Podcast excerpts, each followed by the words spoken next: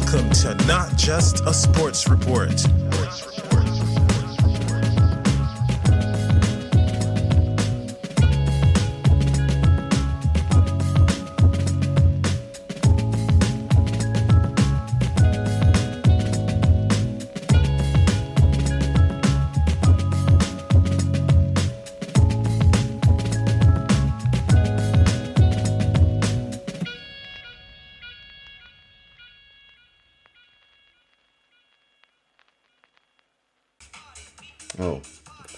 Excuse me. Sorry, uh, just my motivation music to get started. A bit of Vengaboys gets the vibe uh, going. I do not own the uh, license to those rights. Uh, I think I can get away with like four seconds. Uh, so yeah, Vengaboys or your lawyers, come on, just yeah, leave me alone over that one. This is not just a sports report. Today I'm going to be jumping into UFC Fight Night 202, part two of my preview and predictions. So I've done the prelims. You can go back and listen to that now if you like or after, whatever. Uh, but today I'm going to be jumping into the main card. We have five fights. Islam Makhachev was supposed to be fighting Beneil Dariush in the main event. Dariush has had to withdraw, so now we see Bobby King Green, who won me some money only a couple of weeks ago. Now Bobby Green has taken this huge fight on short notice. Nobody else wanted to step up, so huge props to Bobby Green for giving us a main event worthy match. Uh, and he definitely deserves that highlight fight as well. Uh, and an interesting co main event between middleweights Misha Cirkunov and Wellington Turman. Now, if you enjoyed the podcast today, make sure to follow us on Instagram at Not Just a Sports Report and follow us on whatever plat- uh, podcast, platypus, platform, whatever the fuck. Uh, whatever podcast, yeah, you get my drift. Just if you like it, uh, chuck us a follow. You'll be able to see whenever new podcasts drop. I've also got a thoughts and comments podcast coming out tomorrow. I'm going to watch the card and just give my thoughts and comments live as we go. So we'll see how that one turns out. But today it is time to get into my preview and predictions. So let's start with the main card opener between Armen Petrosyan and Gregory Rodriguez. Kicking off the proceedings on this fight night card, it's going to be two middleweights. They are no strangers to stoppage wins. We have the UFC debutant, as I said, Armen Petrosyan, up against Gregory Rodriguez, who is absolutely a prospect to keep an eye on. Even though he's a little bit older, he's an absolute prospect in his own right, no doubt. Now, Petrosyan is yet another Dana White Contender Series graduate from the class of 2021, earning his contract with a dominant first round knockout win over Kaloyan Kolev last October. So, Petrosyan got that contract, yet another Dana White Contender Series graduate, and it's been a case of six straight wins for Armin, with a stoppage occurring in all six of those victories. I'll get to that a little bit later on. As for Gregory Rodriguez, the Brazilian rides a four fight win streak into this weekend, with three of his past four wins being finishes. There's no doubt that Robocop will be looking to notch his fifth straight, and a win here should set him up nicely for a higher profile bout later this year. Time for the profiles. We have Gregory Rodriguez, nicknamed Robocop. He is 30 years old. He is from Rio de Janeiro in Brazil with a professional record standing at 11 and 3. Armin Petrosian is nicknamed Superman. He's 31, so only a year older or something like that than Rodriguez. I don't know exactly the months, whatever. Uh, and Armin is from Armenia. So, yeah, Armin, Armenia, Petrosyan. So, yeah, pretty cool. Armenians are pretty dope. I've never been there. That would be a very interesting place to go. Uh, I don't know a whole lot about Armenia, to be honest. I might need to look more into that. I'm sure they have some very uh, rich history. So, yeah, there you go. Something for me to do a bit later. Uh, now, gym, Academy MMA for Petrosyan, and his professional record stands at 6 and 1. As far as the size advantage, there is going to be a huge reach advantage for Rodriguez, and that makes Robocop extremely dangerous. He has a lot of power, probably the power advantage in this fight as well. So, if he can really dictate the terms of the fight and keep Armin at bay using his reach, then I think Gregory Rodriguez is going to be in for an outstanding performance this weekend. The winner of this fight will find themselves right in the mix for a spot in the middleweight top 15. So this fight is sure to be a high stakes contest and it promises explosive action from start to finish. As far as their 2021 campaigns, Rodriguez, uh, I'll quickly dial back to 2020 where he lost on Dana White's Contender Series and he didn't earn a contract. Uh, and then for Rodriguez in 2021, he had two knockout wins to start his year, and then he entered the UFC. So he ended up getting a shot in the UFC after failing, or not failing, but just coming up short on Dana White's Contender Series. Uh, and Rodriguez defeated Dusko Todorovic by decision. So immediately, Rodriguez established himself as a threat. He has made it to the UFC, and now that he's here, he intends not just on staying here, but really making a lasting impact. Robocop extended his streak to four straight last October with a round two knockout win over Jun Yong Park. I'm pretty sure I had, I may have had him by decision. I always, I feel like I have CTE. Honestly, I do my preview and predictions podcast. I have a pretty good idea of what I do for a lot of them, but uh, I can't remember. I'm pretty sure I went Rodriguez. I can't even remember for fuck's sake. But yeah, Rodriguez is dope. Uh, I did watch that. That was very recent, and he got the round two knockout win. So if someone can clue me into what I predicted for that one, that would be great. Now, four fights for Armen Petrosyan in 2021. In January, he had a knockout win over Dmitry Minakov. Then in June, Armen had a TKO loss, uh, so he fell short up against Hassan Yousufi. And then in July, massive bounce back for Petrosyan. He had a 15 second TKO win over Alexander Zemlikov. So these were all outside of the UFC. And then that really caught the attention of Dana White. Petrosyan ended up getting a shot on season 5 of the Contender Series. And in October, he earned a contract with a round one knockout over Kaloyan Kolev. So, really huge effort from Petrosyan. Uh, and yeah, in his most second most recent bout. Was a 15 second TKO win. So very impressive. I think he's absolutely one to watch. It looks like both of these guys are very much going to be going for the big knockout too, which was something that kind of was a little bit missing. There were some great fights last weekend, but I wanted a little bit more bang. There was some main event bang and David Onama bang, and a couple of others like Chad Anheliger and Chaz Skelly. Uh, but I feel like there's going to be a bit more of it this weekend, and this shapes as the perfect main card opener to see some heavy hands flying and most likely a knockout. Although I did say that uh, about Joaquin Buckley and Abdul Razak Alhassan, so you never do know exactly how a fight's going to play out, but I definitely think that there is going to be a knockout in this one. Armin is on a two fight winning streak, and Robocop is on a four fight winning streak, so you definitely know when fighters are in form, that usually makes the fight a lot better as well. Both of them are in form. They're not looking to bounce back from a loss. They are looking to continue the momentum and continue to surge through the division at middleweight. Now, as far as the methods comparison, wins, Armin, 100% of Armin's wins have been by knockout. Six wins, six knockout stoppages. Very impressive. Now, he's had one loss in his career, but that was by knockout, so 100% of wins over a much greater amount of fights. So 100% of wins for Armin by knockout, 100% of losses, excuse me, uh, by knockout. Now, as far as Gregory Rodriguez goes, he has 9 of 11 wins that have been stoppages, so very impressive stat there. 5 knockouts for Robocop, 4 submission wins, and 2 decisions.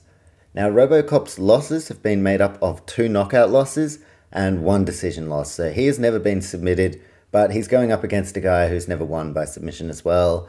Armin has only exclusively won via knockout. So Robocop has a little bit more versatility to his game, which I think could really help him if this one does go the full 15 minute distance. And stylistically, it's going to be a genuine banger. I'm expecting a knockout in this one, regardless of who wins, but let's just wait and see how it plays out because I am very confident no matter the result, this is going to be an outstanding fight. Now I'll have a quick survey over the betting market, and Robocop Gregory Rodriguez is the favourite head to head at $1.57, whilst Armen Petrosyan is a nice little value underdog at $2.35. In terms of the methods of victory, knockout for Rodriguez would be paying $2.80 a decision win, really nice odds here, $6.50 for Rodriguez. Submission 550, which Rodriguez is absolutely capable of. As far as Armin's goes, uh, $3 to win by knockout. Armin is $20 to win by submission, $10 to win by points. 6 if 6 wins by knockout for Armen Petrosyan. That makes those $3 odds pretty juicy, and just as juicy for Gregory Rodriguez at $2.80 as the favourite for a knockout. So, as far as which way I'm going, I'm leaning toward a knockout, and I am going for my man Robocop Gregory Rodriguez by knockout. That's the way I'm going for my official prediction. And as far as the betting market goes, I'm going to chuck some money on Rodriguez by a KO slash TKO at $2.80. So in the middleweight fight, I have Gregory Rodriguez over Armin Petr- Petrosyan. Sorry if I got that name wrong, brother.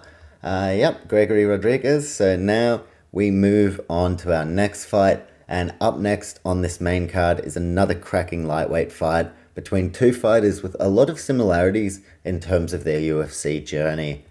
A position in the rankings is at stake in this fight, so it doesn't get much bigger than this fight. As far as this weekend's fight night card goes, the main event is obviously the biggest fight, but this fight is also a standout. There aren't a heap of ranked fighters on this card, so there are a lot of people with something to prove, and there are a lot of fighters as well with something to lose this weekend. Now, Tsarukyan debuted for the UFC back in 2019, facing one half of this weekend's main event in Islam Makhachev. Fight was closely fought, and there is no doubt that Tsarukyan himself is a contender at 155. Armin wasn't the only one to lose in his UFC debut, with his opponent this weekend suffering the same fate, losing via decision to Damir Ismagulov. So, this fight, I haven't even said their bloody names, for fuck's sake. We have Armin Tsarukyan up against Joel Alvarez in the lightweight division. So they're going to be ranked, fight, going for a spot in the top 15 in one of the most stacked divisions in the world. Let me say their names again, my bad. Armin Tsarukyan and Joel Alvarez. So this fight is going to be a lot of fun. And the winner of this fight could very well be in line for a top 10 opponent in the lightweight division next. So really big things on the horizon. Profiles Armin Tsarukyan. He is 25 years old. He is from Georgia. Now, the country of Georgia has really produced some outstanding fighters as of late. I tell you what. Uh, and he represents the Lionheart gym, does Tsarukyan, with a professional record standing at 17 wins and 2 losses. Very impressive. His opponent, Joel Alvarez, is 28 years old, from Spain, and representing the Bandog Fight Club. Joel's professional record this weekend stands at 19 and 2 He's going to look to extend that to 20 and 2, get himself back into the rankings. And he really is a star, this Joel Alvarez. Both of them are. That's what makes this such an intriguing contest. We've got the ranking spot on the line. Armin is in 13th position, so he is already ranked. And this essentially is to break into a really nice spot in a very stacked division. So, so much on the line here. Armin is the ranked fighter. Joel is on that exact same level. So now two fighters at the very same kind of point in terms of their journey toward a shot at the belt eventually. Now they fight, and now we're going to see who's better and who is going to be one step closer to moving their way through to try and become a top 10 fighter. Uh, and once you're in a division like the lightweight top 10, then like huge fights are on the horizon. Like you look at like Conor McGregor uh, is around. He's in ninth. He's obviously inactive. Uh, but some of the names surrounding 13th, you've got Brad Riddell, Rafael Fiziev, Gregor Gillespie, uh, and yeah, or Gillespie, sorry. I always say Gillespie, my bad. Uh, Gillespie. So those three in themselves are outstanding matchups that the winner of this could go on to face. Uh, and then, if the say Armin's 13th, so a win here maybe even moves him up to maybe 12th or 11th. Uh, and a win for Joel Alvarez will get him to like 13th or 12th. Well, McGregor is in ninth. He's inactive. He just wants to go straight for the title shot, but he he's just all noise at this point. Now, Dan Hooker is in eighth. He is moving down to featherweight. Tony Ferguson in seventh. How much longer is Tony Ferguson going to fight for? So, the more you look into this fight, the more it is just this huge opportunity for both of these fighters to really make a push for the top 10. And if they can get a couple more fights out by the end of the year, then they can be in the top 10 by the end of this year and set themselves up for an insanely huge 2023 if they can keep winning. So the trajectory of their career is skyrocketing for both of them respectively, and now they're going to meet in the octagon to see who is the better man on the night. Now, in terms of their 2021 campaigns, Arman had a January decision win over Matt Frevola, and then Tsarukyan defeated Christos Giagos in round one by technical knockout, and Arman was awarded the Performance of the Night honours on that occasion. As for Joel Alvarez, in 2021, he missed weight in his one and only showing last year. I do believe he's missed weight in like twice in his last couple of fights. I think he is having issues with that. Uh, but Alvarez still got the round one technical knockout over Thiago Moises. I was I was probably going to go Alvarez for submission. I do remember my prediction in that one though. I think I went Thiago Moises by decision and he was knocked out. So Joel Alvarez got it done in round one in his last fight.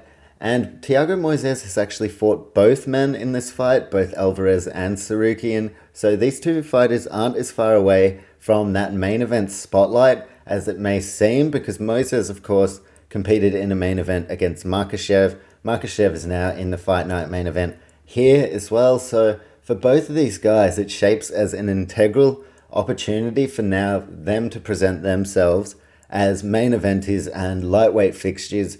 And there are spots up for grabs in terms of five round main event spots. And both of these guys are slowly edging their way toward that. And their next fight, should they win, is definitely going to be a very high profile bout.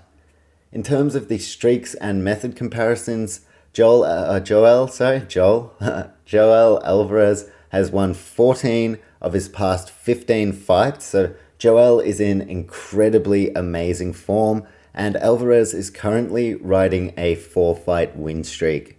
As for Arman Tsarukyan, he has won 16 of his past 17 fights. So if you thought 14 from the last 15 was good for Alvarez, Arman has 16 of his past 17. He is also on a four fight win streak.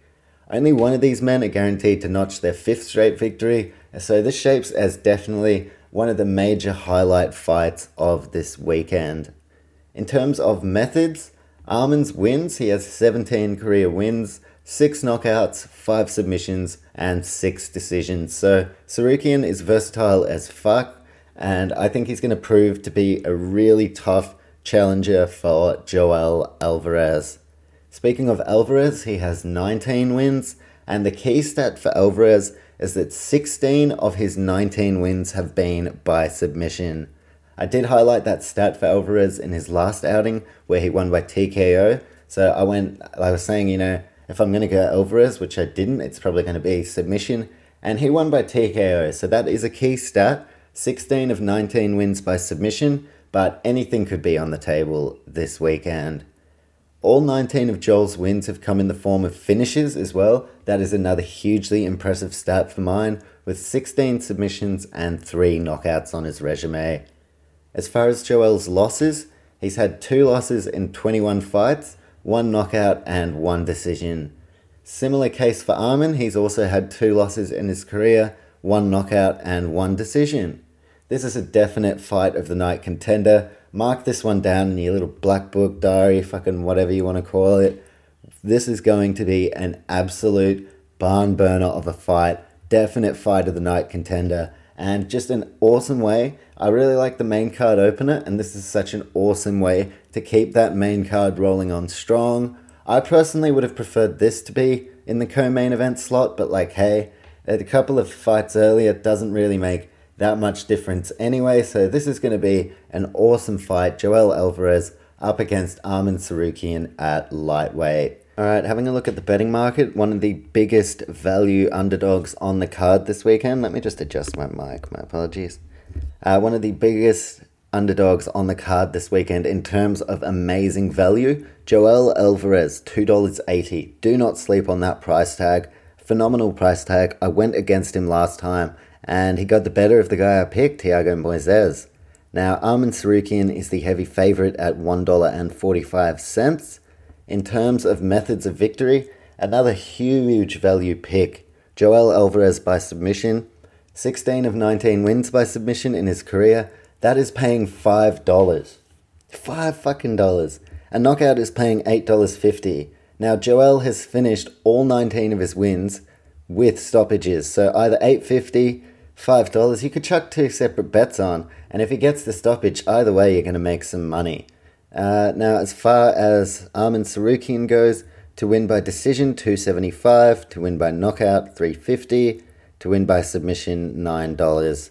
As for my official prediction in this lightweight main card fight, I am going to take Arman Tsarukyan, take the gamble again of going against Joel Alvarez, even though I am very wary of how good he is. I don't do this one with much confidence, but I'm going to take Arman Tsarukyan by decision, which means on the betting market, I'm going to jump on Arman Tsarukyan by points at $2.75. So that's my prediction one more time in this lightweight fight. I've got Arman Tsarukyan over Joel Alvarez by decision. So let's move on now. We've got another three fights to go in this card, including the co main event and, of course, the late notice, but nonetheless extremely exciting main event of this UFC Fight Night preview and predictions podcast. As we draw nearer to our main event of the evening, uh, first it is time to delve into some women's flyweight action between two fighters looking to kickstart their 2022 campaigns in style as Ji Yeon Kim faces Priscila Cachoeira. Kim was actually supposed to fight in January, but her fight was called off after Poliana Botelho, or Botelho, sorry, withdrew, and that was for the second time as well. As for Cachoeira, the Brazilian will be looking to put a dissatisfactory 2021 season behind her after first missing weight, leading into a UFC 269 fight with Gillian Robinson, and then going on to lose by submission in the very last second of round one in that fight against Gillian Robertson. Uh, that was a good result for me though, because I think in my preview and predictions podcast, I took Robertson by decision, but then on the day, I ended up making a lot of money on that card. That was a great card uh, for me. And on the day, I was like, no, I'm actually going to go Robertson by uh, submission. So sorry. Usually I stick with my tips. That one uh, I changed and it was good. Thank you, Gillian Robertson, for that one and that was Cachoeira's 2021 basically. So a much needed win is on the line for both ladies this weekend, and it shapes as an interesting contest, kind of nestled between two outstanding. I know I've said outstanding a few times now. Uh, opening main card fights, and then the two big like main event and co-main event fights. This one is sandwiched in between, so it definitely has a high level of importance. And the winner of this is going to move up another step on the ladder in terms of the women's flyweight division, which is a division where contenders are starting to present themselves now for the champion, Valentina, but there's definitely room for extra contenders at 125 pounds. So these ladies are going to look to put their name forward this weekend. Profiles Ji Yeon Kim is 32 years old, nicknamed Fire Fist, and she is from South Korea. Kim is also representing Syndicate MMA, which is one of the top gyms in all of the world. Professional record for Kim is 9 wins, 4 losses, and 2 draws. Now, the 2 draws for Kim were in her first two professional outings, so what a way to start your career. 2 draws to kick things off. For Priscila Cachoeira, she is 33 years old, nicknamed Zombie Girl, how's that for a nickname? She is from Rio de Janeiro in Brazil and representing Team Figueiredo. Cachoeira's professional record stands at 10 wins and 4 losses heading into the Apex this weekend. In terms of the size advantage, there is a massive reach advantage in favour of the South Korean. I think that's definitely going to play into her hands in terms of how this close fight is going to play out, and I'm really excited to see what Ji Yeon Kim can do with that reach advantage and whether she can add a little bit to her game on the feet and look for that stoppage win. Now, as far as 2021 campaigns go, Ji Yeon Kim had one fight, which was a loss to Meatball Molly McCann by unanimous decision, and Cachoeira had a TKO win followed by a submission loss.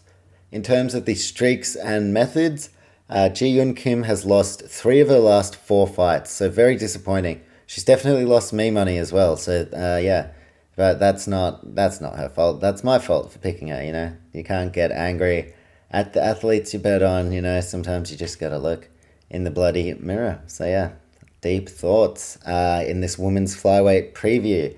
Now, three of the last four fights have been lost for Ji Yeon Kim. Similar story for Cachoeira. She's lost four of her past six fights. That's why it's kind of curious the positioning of this one on the card. It's very high up on the card, but I guess there is definitely room for women's flyweight contenders, so it gives them a chance to really, you know, work their way up the ladder. But three in last four fights losses for Kim, four of her past six losses Cachoeira, if that made any sense. Uh, and yeah, somehow they are one fight before the co-main, but good on them. Best of luck to them this weekend.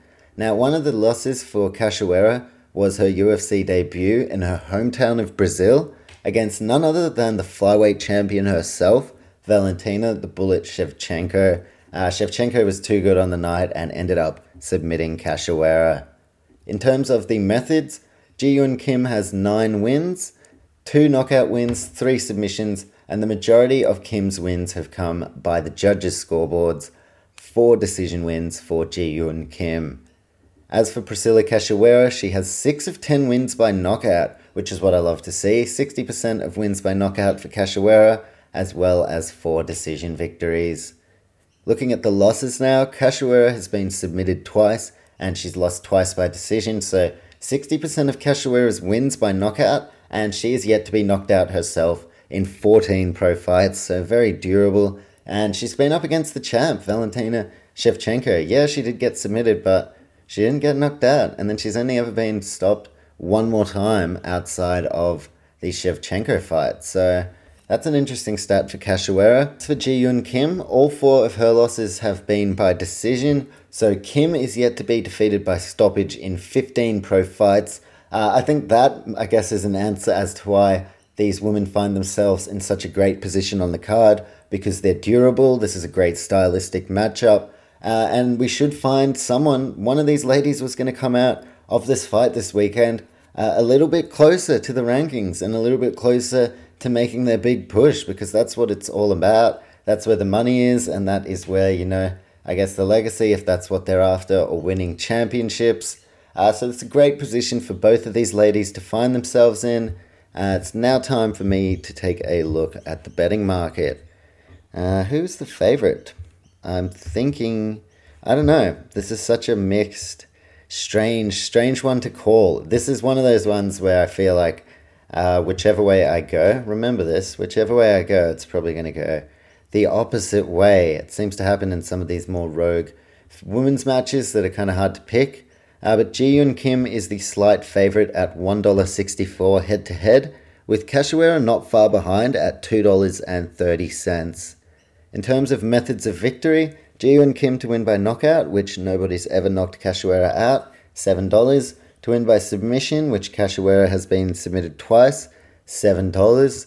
Uh, or the most likely outcome, Ji Yeon Kim by decision at $2.35. As for Cachoeira to win by deci- uh, submission, sorry, she's only won by knockout. So $21 to win by submission, $4 to win by decision. So unreal value here on Priscila Cachoeira by knockout at $5.50. I love the odds across the card. That's why I love to wait until the methods of victory are out before I record the part for the podcast because it's very interesting. And there's a lot of value right there. Priscila Cachoeira, $5.50 for the knockout when she has 6 of 10 wins by knockout. Oh, so no, not all of her wins by knockout. She also has 4 decision victories. My bad, I forgot. It's Saturday, uh, and yeah, I had a couple of beers, so just please forgive me. Now, it's time to make my official pick for this women's flyweight contest, so that's a good way to segue. segue. I was going to say segue myself out of my mistakes, and then I said segme. So, uh, digging myself a grave here, and now I'm going to dig myself a prediction for this fight.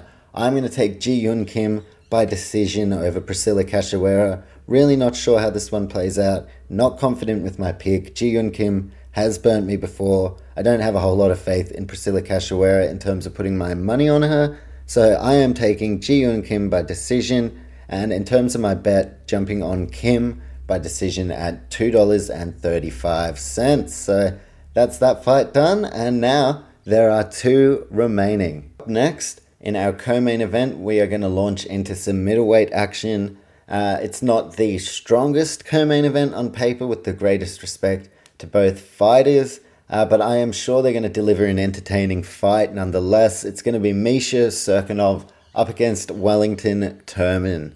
Now, another thing to kind of think about as well when saying, oh, this isn't like a great match on paper, their health is at stake. I always try to appreciate that every fight because there's so much else that goes into training camp and fight week than just the fight, and so many risks that they take with like long term health from stepping into the octagon every single time. They have to go through weight cuts, they have to eat right, they have to train hard, they have to deal with the media and the questions and all the noise that surrounds the fights as well on such a grand scale. They're dealing with constant injuries, and honestly, they're being paid fuck all comparatively to many of the world's leading sports. And that's just a fact. I'm sure Dana White could give me great reasons as to why things are the way they are. I'm sure plenty of people could, but that is just how it is. They are being paid fuck all comparatively to many of the world's leading sports. I don't know what the business numbers are like and things like that, but the portion of the like you know funds the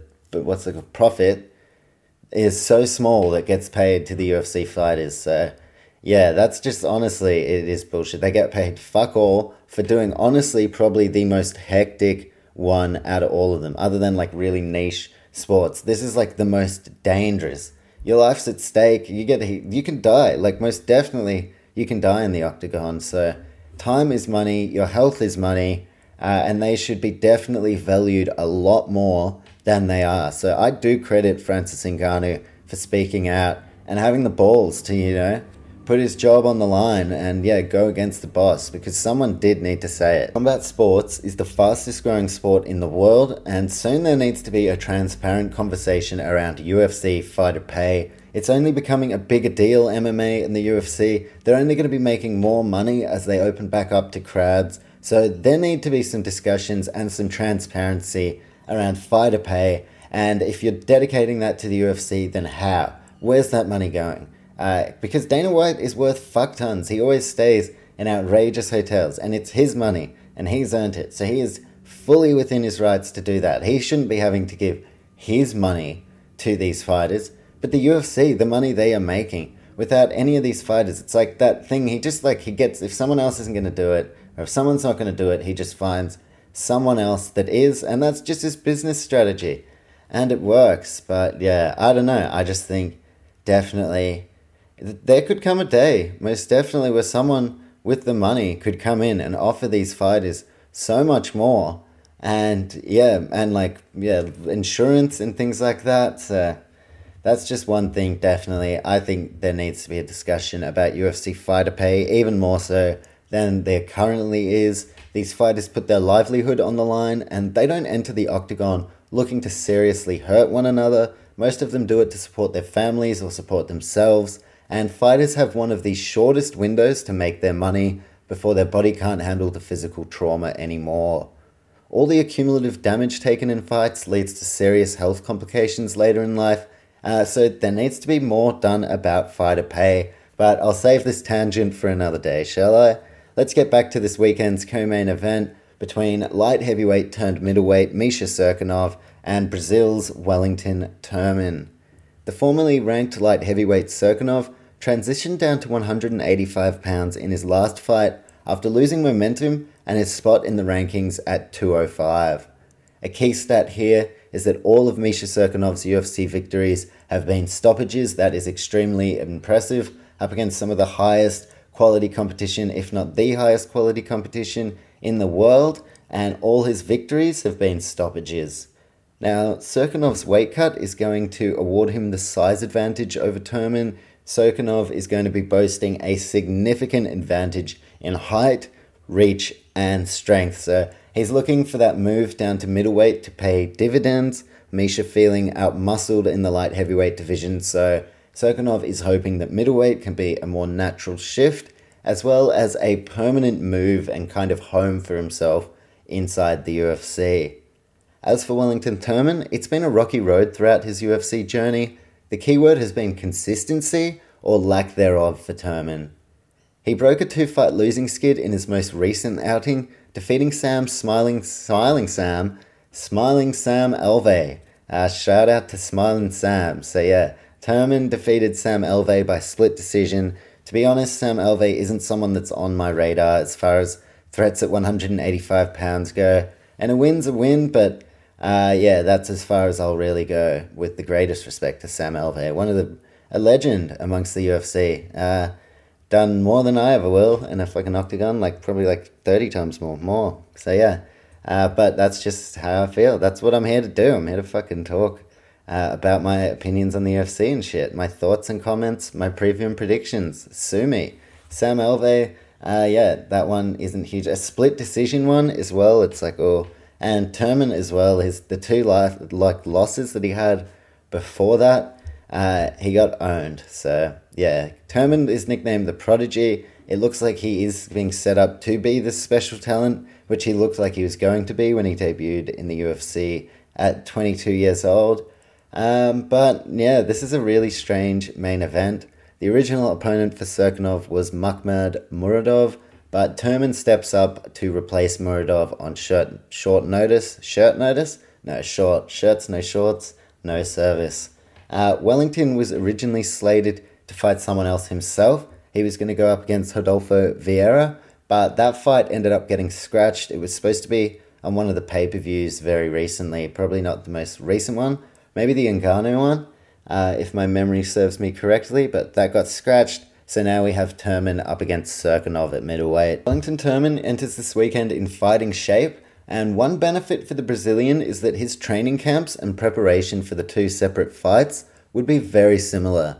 Vieira and Cirkunov both have a lot of similarities in terms of their greatest strengths, like grappling, wrestling using their power and their submissions, and a lot of this physical uh, kind of advantage aspect that made very little sense, but I'll continue to move on. Uh, like a lot of the physical advantages in this fight, sorry, lean in favor of Cirkunov, uh, which they did in the Vieira fight as well against Turman. So Turman's really going to have to watch out because Cirkunov can definitely just dominate him for the full 15 minutes. But Turman is the faster of the two on the feet, and that is going to be the key for Wellington Turman. If he can get his kind of game going on the feet, and outstrike Cirkunov, then that's going to take Wellington a long way toward getting the win, and it should end up causing Misha plenty of headaches, probably literally if he's punching him in the head. Now, who wins? I'm not exactly sure, but middleweight is a division that has room for some emerging contenders. The winner of this fight will move one step closer to entering the discussions for a top 15 position. Uh, so I retract my comment about this not being the strongest co main Maybe that's the case on paper, but I'm still really excited to see how this one plays out, as well as the trajectory of both men's careers going forward. Profiles Misha Cirkunov is 34 years old, he is Latvian slash Canadian heritage, and he is representing the Extreme Couture Gym, one of the top gyms, best gyms in the world. Uh, and Misha has a professional record standing at 15 wins and 7 losses. As for Wellington Turman, his professional record stands at 17 wins and 5 losses. He's 25 years old, and Turman is nicknamed the Prodigy. He's going to want to start living up to that nickname. The Brazilian is fighting out of Danbury, Connecticut, United States, and his gym is the Teixeira MMA gym. So I'm pretty sure that's Glover Teixeira and names like Alex Pereira in that gym. So just as good a gym, probably not as world class or well world renowned, but Turman is still learning from some of the absolute best in all areas of the game, and it's a case of untapped potential for Turman at this stage of his career. A win this weekend would make it too straight for Wellington and start to move the young fighter in the right direction. As for the 2021 campaigns, Misha in 2021 he had a TKO loss to Ryan Spann, 1 minute and 11 seconds into round 1, and then Misha had a split decision loss against Christoph Jotko. So, really disappointing time for Cirkunov as of late, and he's really going to be looking to turn things around. That places Misha on a two fight losing skid. Uh, a third loss in a row would really hamper his momentum completely inside the UFC, uh, and it would definitely see him drop down. Maybe he even drops down to a preliminary fight. Uh, now, Turman is on a one fight win streak, so he's going to be looking to notch back to back wins in the promotion for the first time in his run to date. Wellington Turman's 17 wins have included four knockouts, six decisions, and the majority of Turman's wins have come by submission with seven submission wins. Similar case for Misha Cirkunov, he has 15 wins, 8 of 15 wins by submission, as well as 5 knockouts and 2 decisions. So the stylistic matchup should be very interesting. It's going to be Cirkunov looking to outsize and outmuscle Turman, and Wellington is going to be looking to use his speed and craft to topple the veteran in Cirkunov. Two submission specialists as well, uh, so I'm expecting to see plenty of grappling and both guys trying to get the ascendancy over one another. Now, the betting market very close. Misha Cirkunov is the slight favorite at $1.83 and Wellington Turman at $1.98. Misha Cirkunov to win by knockout, $5. Really good odds there. To win by decision, $4. And to win by submission, $8.50. Love that. The majority of his wins, 8 submission wins from 15 victories for Misha Cirkunov, and he is here at $8.50. Interesting. Uh, now, Wellington Turman by submission, that's the way he likes to get things done, $3.50. Turman by decision, $5.50. And Turman by knockout, $7. It's now time for me to make my prediction for this middleweight co main event. I am going to be taking Misha Cirkunov over Wellington Turman. And my official prediction, I'm taking Cirkunov by submission. So when I look at the betting market, Misha Cirkunov by submission at $8.50. What a fat, juicy price tag. I'm jumping on it. Some money on that. Cirkunov by submission, $8.50. And that's my prediction for this one. Misha by submission. So, that was the co main event. That leaves us with one more. Looks like we may be able to get this one done in less than an hour. So let's power forward now. UFC Fight Night 202 main event coming up next. And again, if you have enjoyed the podcast, make sure to follow at Not Just a Sports Report on Instagram. Let us get into it now. It is the UFC Fight Night 202 lightweight main event. Islam Makhachev, Bobby Green, our final card for the month of February, featuring a late notice catchweight bout in the main event. Now, there are three other lightweight fights throughout this card, too, so the landscape is certain to shift this weekend at 155 pounds. Neil Dariush was scheduled to take part in this fight originally, but withdrew, and now we find ourselves with an unexpected perler of a main event featuring Islam Makhachev and Bobby Green. Only a matter of days, like a couple of weeks, removed from Green's decision win unanimously over Nasrat Haqparast at UFC 271. Bobby now finds himself in the midst of a pack filled with hungry challengers, and Islam Makhachev may just be the best of the lot. The protege of Khabib Nurmagomedov enters Vegas this weekend in search of his 10th straight win, and it's no secret that Makhachev has ambitions to challenge for the lightweight strap before year's end. Does a win for Islam accomplish that? Yes, I'd say so.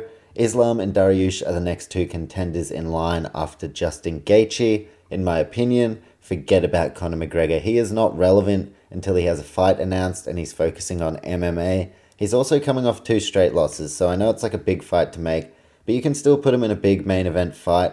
He's coming off two losses. Uh, he's talking a lot of talk and walking minimal walk. Uh, Islam, on the other hand, has been very different. He's been rising up the lightweight ranks for six years now, collecting nine straight wins in the process to establish himself as a genuine title contender. On the other side of the cage will be the grizzled veteran Bobby Green, who boasts over 40 fights experience on his resume. Islam's last fight, he absolutely destroyed Dan Hooker. Uh, I had Hooker by decision. I'm a Kiwi, sue me. I went for my New Zealand, uh, you know, bro. So I went for Dan Hooker, but yeah, Islam was the heavy favorite. Uh, he won really easily by submission in round one. Hooker stepped up and took that fight on short notice, so there could be danger signs most definitely for Green here, against Islam. Uh, but for Green, the California native, he has been super active as of late, wrapping up his 2021 campaign with a knockout win over Al Iaquinta in the Garden. Green continued his career resurgence with a decision win over Nasrat Haqparast earlier this month. That made me some money. Ka-ching. Thank you, Bobby King Green. Best of luck in this fight. Now, it's a shame that we won't get to see Dariush versus Islam tomorrow. I'm genuinely stoked to see Bobby Green get this main event opportunity, and this fight is an enthralling one in its own right. As for Islam Makhachev's profile, he is 30 years old, from Dagestan, Russia, and representing one of another world renowned gym, so plenty of them on this card or across this card. Makhachev representing the American Kickboxing Academy. Makhachev enters this fight with a professional record of 21 wins and only one loss. Islam finds himself in fourth as far as the lightweight rankings go, with his original opponent Dariush in third, and the top three is essentially where the next lightweight challenger should come from. Gaethje is number one. He is up next, in my opinion. Dustin Poirier is number two. He just had his shot. He's probably going to fight Nate Diaz next. Dariush is in third. Islam fourth. So a win for Islam should earn him a number three ranking here, but it's it's an interesting one. If Islam wins, then either he faces Beneil Dariush next, uh, if Dariush is healthy, for sure would be like a number one contender fight. Uh, so Gaethje challenges next. Islam Dariush could fight to f- determine who fights for the belt after that. One of those two next. But if Islam wins this weekend, then he places himself in pole position, and his odds shorten exponentially as far as Makhachev getting a title shot before the end of the year. Fourth ranked Makhachev is going to be taking on Bobby Green, who is unranked, but he's been taking on very high quality opposition and Green finds himself on a two fight win streak. His most recent loss was against Rafael Fiziev. Now, Green is taking a fight that nobody else wanted, uh, and we saw what happened to Dan Hooker when he took the late night, late night, late night, wow, uh, late notice fight up against. That's how I get I get my words mixed up. Am I dyslexic? I don't know, maybe. Uh, but Dan Hooker got submitted very early. Bobby Green, no one else wanted it. Green this, if anything, is a testament to just how tough uh, Bobby Green is and how keen he is to entertain the fans. He's taking his huge opportunity here, and the 35 year old nicknamed King will be representing California and his gym of Pinnacle MMA. Bobby Green enters this weekend with a professional record of 29 wins, 12 losses, and one draw. I'm going to look at the methods now, and what I'm going to do is take a look at the wins up against their losses and then vice versa, just to see maybe what way this one might go. So, Islam Makhachev, his wins, he's had 10 submission wins, 8 decision wins, and 3 knockouts. Uh, now, Bobby Green, the ways he's lost, 8 decision losses. Uh, so, the majority of Bobby Green's 12 losses coming by way of decision, 8 losses for Green by decision, 8 wins for Makhachev by decision. So, very interesting stat. This one could absolutely go to decision. Uh, but Bobby Green has been submitted twice, and Makhachev has 10 submissions on his resume. As for Bobby Green's wins, he has 10 knockout wins, 8 submissions, and 11 decisions. So Bobby Green is going to be up for this fight no matter which way it goes and where it takes him. Uh, and as far as Islam's loss, he only has one loss, which was a round one knockout loss to Adriano Martins at UFC 192 in October 2015. So Green could definitely win by decision. He's had 11 decision wins, uh, but Makhachev's never lost by decision. And Bobby Green has had 10 knockout wins. One man, Adriano Martins, has managed to knock out Makhachev. He's shown that it can be done. That is Bobby Green's best bet to winning here, is to get that knockout finish. Looking at the advantages, the grappling and the wrestling advantage will go to Islam. He'll also have the advantages in the submissions. But Bobby Green, his key to winning this, he has the advantage in the striking. That is one area where Islam does need to work on. Uh, his activity, he's not as threatening on the feet by any stretch compared to his submission and wrestling game. So this is going to be a very interesting main event. Green's going to be looking to win by knockout, Islam to win via submission. That's how he wants to do it uh, and decision is also a major option for both men. As far as the betting market, Makhachev, well, least value on the card. Makhachev, $1.10. Bobby Green, $6.40. Gee, that could be worth a punt. Bobby Green by knockout, $12. Wowee, that would be mad. Submission, $23. That would be insane. Bobby Green could get the next fucking title shot if he submits Islam Makhachev. Uh, and Bobby Green to win by decision, which could very well happen, $14. As for Makhachev to win by decision, $4.33. To win by knockout, $5. And for Makhachev to win by submission, $1.83. As for which way I am going in this catchweight main event, UFC Fight Night 202, Islam Makhachev up against Bobby Green, my official prediction I am going to be taking Islam Makhachev by submission. Why? I just think he can get it done. I think it could be a lot closer than people think, and Bobby Green could really trouble Makhachev, but in the end, I think Islam is going to manage to get that submission win, and he's going to be calling for a title shot next. He knows that Gaethje probably gets that next shot, but I am sure Islam is going to let it be known he wants a shot at that belt. So, wrapping up, I'm taking Makhachev in the main event by submission. The odds for that are $1.83. Uh, and yeah, I will be back tomorrow doing my thoughts and comments podcast.